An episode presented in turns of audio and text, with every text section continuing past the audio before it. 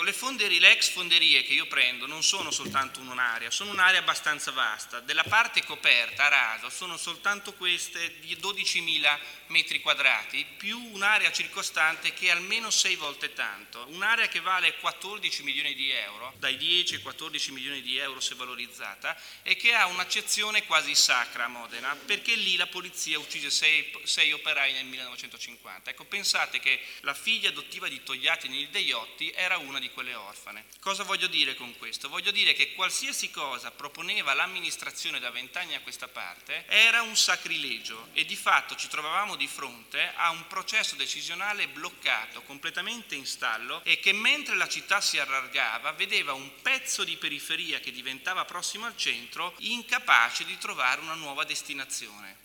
Il quartiere gli cresceva intorno, un quartiere tra l'altro con anche dei problemi perché oltre alla ferrovia, di rimpetto c'è la nuova Maserati, quindi provate a immaginare che spreco anche di risorse questo costituiva. Beh, abbiamo detto accettiamo questa sfida e proviamo a misurarci in poco tempo, perché non possono passare 5 anni per un percorso del genere, in un progetto di questo genere. A sua volta quest'area faceva parte di un piano finanziario più ampio di 44 milioni di euro che metteva in moto dei ragionamenti a catena sul piano regolatore, quindi per l'amministrazione era particolarmente importante sciogliere questo nodo. Che cosa abbiamo costruito quindi? Un progetto che più o meno funzionava così, aveva una fase iniziale e ha una fase iniziale che viene chiamata outreach, cioè che prevede per esempio una mappatura delle posizioni in campo, un'informazione contestuale della volontà, io informo di che cosa voglio fare come amministrazione e contemporaneamente mi rendo conto di quali sono i gruppi. A questo proposito Felipe diceva il principio di una testa un voto, se condividiamo tuttora questo principio, oggi si tratta però anche di capire come questo principio di per sé, senza dei pesi e senza la capacità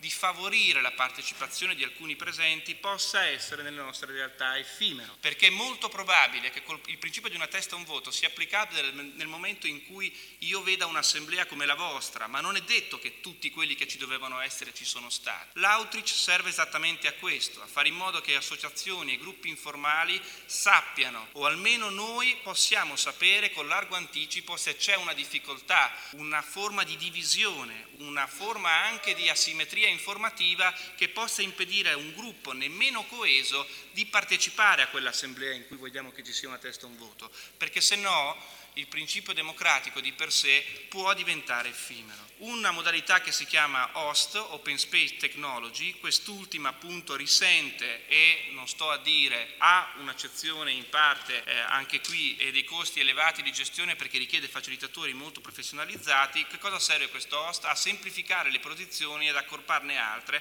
perché a quel tavolo di confronto ci siano delle posizioni davvero diverse. Qual è il tentativo? Superare la negoziazione, non immaginare la democrazia come una media delle posizioni iniziali, ma pensare che possano nascere soluzioni più belle che quindi siano frutto di una quasi unanimità. Ci siamo misurati contemporaneamente sull'e-participation, semplicemente che l'abbiamo integrata con la dimensione assembleare, perché crediamo nella democrazia deliberativa e non solo partecipativa. E guardate che quest'ultima accezione della deliberazione pubblica, che non prevede di per sé un voto, è una ricchezza tutta europea che credo in questo continente dobbiamo provare a sviluppare e che ci può essere molto utile. Questo per dire che, facendo un confronto critico, mentre il bilancio partecipativo del 2005 era molto strutturato, l'approccio dell'ascolto attivo costa molto meno, anche se servono facilitatori ben formati. L'in-participation costa poco, ma non siamo disponibili a costruire giurie di cittadini sorteggiati, town meeting qualsivoglia, o pensare che questa possa essere una forma di sondaggio, cioè di massimizzazione della domanda. Una cosa che abbiamo imparato col bilancio partecipativo è che un eccesso di domanda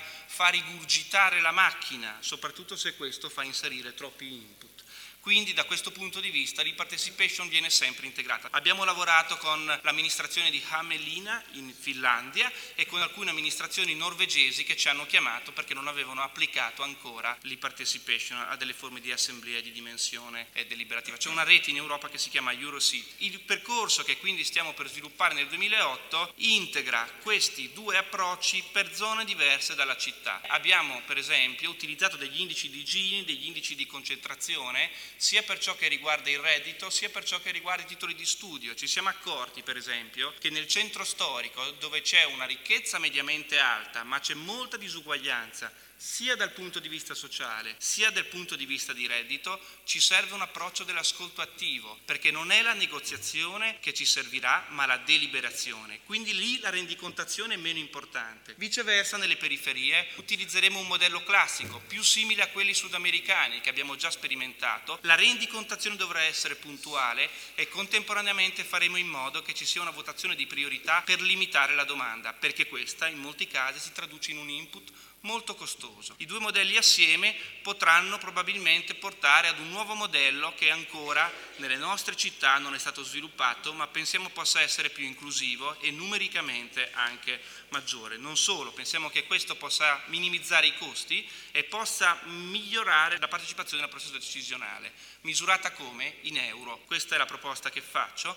Non accetteremo, almeno per ora, sondaggi statici, li utilizziamo ma semplicemente per sondare le preferenze, giuria, sorteggio. Come avete visto, il consensus building invece costruisce dei tavoli ma sulla base di posizioni che sono frutto già di due passaggi, outreach e open space technology, e non accettiamo per ora processi decisionali cosiddetti concertativi, che per quanto ci riguarda sono dinamiche neocorporative. Esempi, piano di zona, tra l'altro, sono anche a nostra esperienza inefficienti, cioè generalmente arrivano a delle decisioni significative. L'ultima proposta che faccio riguarda questo. Secondo me quello che manca in Italia è un servizio attento da parte di Anci e Lega Autonomia, cioè l'associazione dei comuni e degli enti locali che contano davvero, perché col governo centrale si possa aprire su questo un riconoscimento politico e contemporaneamente si possano avere dei servizi veri. Questo non vuol dire che la rete del nuovo municipio non serve più, anzi secondo me è il soggetto politico che deve compiere questo passaggio e che in un qualche modo può rappresentare il propulsore, ma c'è bisogno che le amministrazioni che sperimentano queste pratiche vadano lì dove si discute davvero e dove si conta e dove ci si confronta con i ministri del governo italiano. Grazie.